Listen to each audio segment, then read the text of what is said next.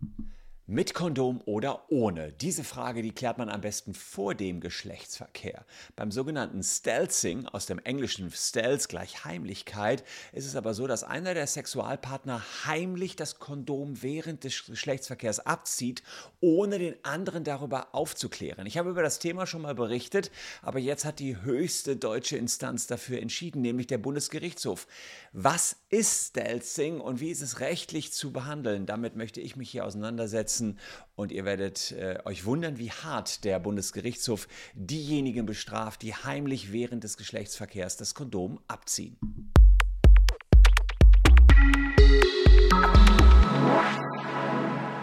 Hallo, ich bin Christian Solmecke, Rechtsanwalt und Partner bei WBS Legal in Köln und abonniert gern diesen Kanal, wenn ihr News aus der Welt des Rechts haben wollt. Über Stelzing habe ich ja schon vor einigen Jahren mal berichtet. Unter anderem ging es um einen Bundespolizisten, 38 Jahre alt, der vom Oberlandesgericht Berlin wegen sexuellen Übergriffs verurteilt worden ist, nachdem er sich das Kondom abgezogen hat. 2020 war das, dass das Oberlandesgericht Berlin darüber geurteilt hat, beziehungsweise in Berlin heißt es ja dann das Kammergericht. Und da war es so, dass es einen Stellungswechsel gab zwischen Mann und Frau und dabei hat der Mann heimlich das Kondom abgezogen. In dem Video, was ich euch damals gedreht habe und was im Outro auch nochmal verlinkt ist, habe ich auch die Frage behandelt, was ist eigentlich, wenn eine Frau schwanger werden will und heimlich die Pille absetzt, also umgekehrtes Stelzing, wenn man so will. Schaut es euch im Outro gerne mal an, also bis zum Ende gerne dranbleiben. Der Bundesgerichtshof hatte jetzt einen ganz ähnlichen Fall zu entscheiden. Da gab es einen Mann und eine Frau, die hatten sich geeinigt darauf, miteinander zu schlafen und das ist typisch beim Stelzing. Zunächst mal der Geschlechtsverkehr selbst ist einvernehmlich, nur die Art und Weise eben nicht.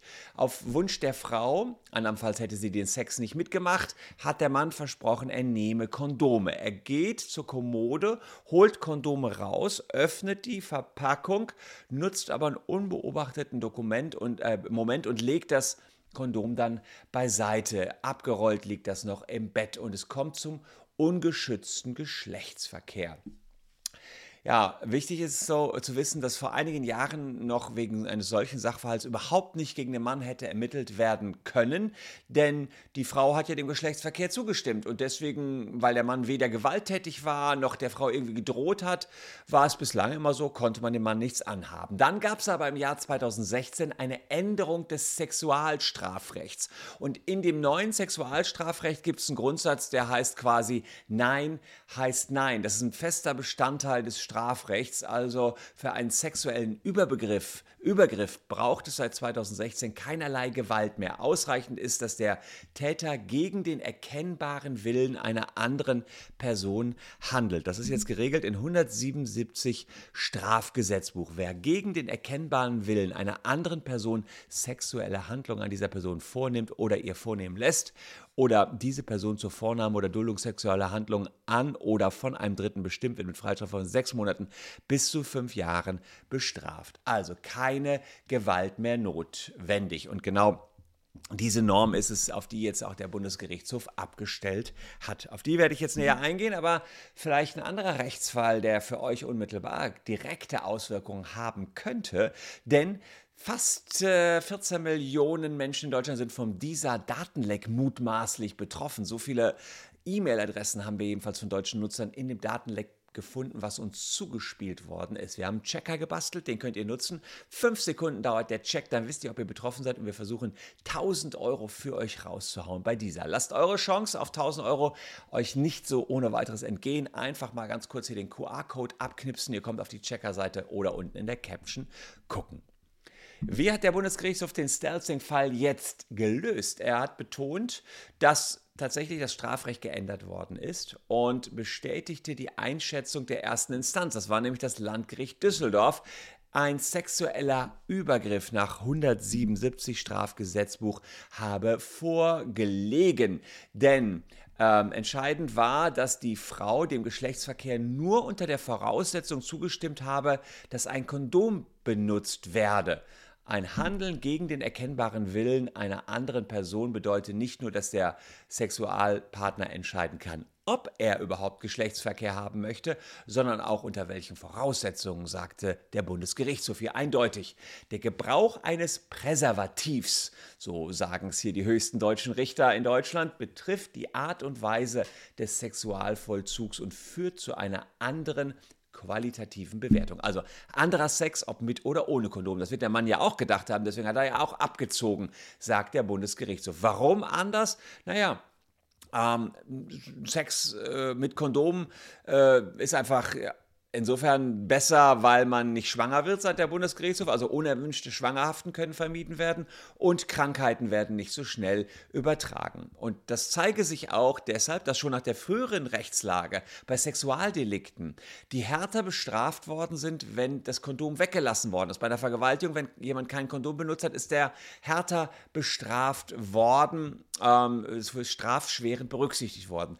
Außerdem sagt der Bundesgerichtshof, äh, gibt es auch den Paragraphen 32 des Prostitutionsschutzgesetzes, nachdem es auch eine Kondompflicht gibt. Wir schauen mal einen Blick rein in das Urteil des Bundesgerichtshofs in die Randnummern 12 bis 14. Und da sagt der Bundesgerichtshof in den Randnummern 12, die Strafkammer hat das Geschehen zutreffend also die Düsseldorfer Richter, als sexuellen Übergriff gewertet.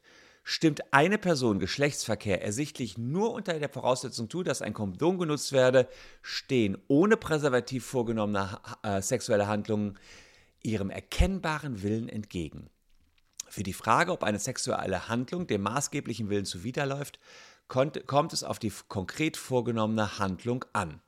Ist in Bezug auf diese ersichtlich, dass die betroffene Person sie ablehnt, ist grundsätzlich nicht entscheidend, ob ein Einverständnis mit anderen sexuellen Handlungen besteht.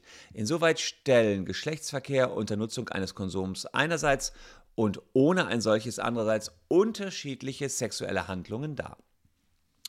Und jetzt in 14 sagt der BGH, der Gebrauch eines Präservativs betrifft die Art und Weise des Sexualvollzugs und führt zu einer anderen qualitativen Bewertung. Also auch hier ganz klare Aussage vom Bundesgerichtshof, dass es einfach ein anderer Sex ist mit oder ohne Kondom. Aber interessant ist ein Hinweis, den der BGH lediglich am Rande des Beschlusses gibt. Ähm, er erwähnt, bei einer Verwirklichung eines sexuellen Übergriffs komme gleichzeitig auch die Verwirklichung des Regelbeispiels der Vergewaltigung in Betracht. Spielt im konkreten Fall keine Rolle, aber schauen wir uns auch mal eben an. Denn das wird, äh, das zeige ich euch gleich, einen Riesenunterschied machen, dass das Ganze auch eine Vergewaltigung ist. Bedarf hier keiner Erörterung, dass grundsätzlich die Verwirklichung des Regelbeispiels 177 Absatz 6 Nummer 2 1 in Betracht kommt. Denn durch dessen Nichtannahme ist der Angeklagte jedenfalls nicht beschwert. Also, hier äh, grundsätzlich sagt er, wäre auch eine Vergewaltigung in Betracht gekommen. Zeige ich euch auch äh, den Tatbestand der Vergewaltigung und was das dann bedeutet. Also hier sind wir im gleichen Paragraphen drin, aber jetzt in Absatz 6 gehen wir runter bis in Absatz 6 und dort Satz 2 Nummer 1. Also, in besonders schweren Fällen ist auf Freiheitsstrafe nicht unter zwei Jahren zu erkennen. Besonders schwerer Fall liegt, vor, liegt vor, wenn der Täter mit dem Opfer Beischlaf vollzieht oder vollziehen lässt oder ähnliche sexuelle Handlungen einem Opfer vornimmt oder von ihm vornehmen lässt, die diese besonders erniedrigen, insbesondere wenn sie mit dem Eindringen in den Körper verbunden sind. Vergewaltigung. Also, eine besondere Erniedrigung kann vorliegen, sagt hier der Bundesgerichtshof. Also Stelzing kann in Deutschland rechtlich als Vergewaltigung angesehen werden. Und bei einem sexuellen Übergriff ist die äh, Strafe von mindestens sechs Monaten bis zu fünf Jahren Haft. Bei einer Vergewaltigung mindestens zwei Jahre bis 15 Jahre Haft. Sprich, hier kommt man viel, viel länger ins Gefängnis, wenn man zur Vergewaltigung kommt. Wann ein Stealthing-Fall von einem sexuellen Übergriff zu einer Vergewaltigung wird, ist unklar. Äh, der, das Landgericht Düsseldorf hatte darüber nicht entschieden, deswegen musste der Bundesgerichtshof sich damit auch nicht weiter auseinandersetzen. Aber wenn man eine Erniedrigung hat, äh, die ist eine voraussetzende Vergewaltigung und ein Eindringen in den Körper kann, sagt der Bundesgerichtshof, kann hier eine ähm, Vergewaltigung vorliegen. War hier nicht zu entscheiden, aber recht heftiger Seitensatz vom Bundesgerichtshof, der wird künftig eine Riesenrolle spielen. Also wir werden das beobachten, lasst ein Abo da, dann wisst ihr auch, wie hart andere Täter ansonsten noch bestraft werden. Es gibt allerdings einige Hürden bei Sexualdelikten. Oftmals steht ja Aussage gegen Aussage. Ähm, außerdem gibt es auch keine Zeugen. In der Regel ist beim Beischlaf ja keiner dabei. Beweise wie Spermaspuren, die lassen sich natürlich mit der Behauptung, ja, der Geschlechtsverkehr war so ohne Kondom einvernehmlich auch wieder ein bisschen aus der Welt räumen. Und den Richtern bleibt da nicht viel anderes übrig, als zu versuchen, irgendwie die Wahrheit herauszufinden. Zu gucken, was ist der Wahrheitsgehalt des Opfers? Wie hat das Opfer das erzählt? Wie detailreich waren die Erzählungen? Wie konstant sind die Erinnerungen? Gibt es Widersprüche bei der Aussage des Opfers? So gehen Richter bei solchen schwierigen Delikten ran.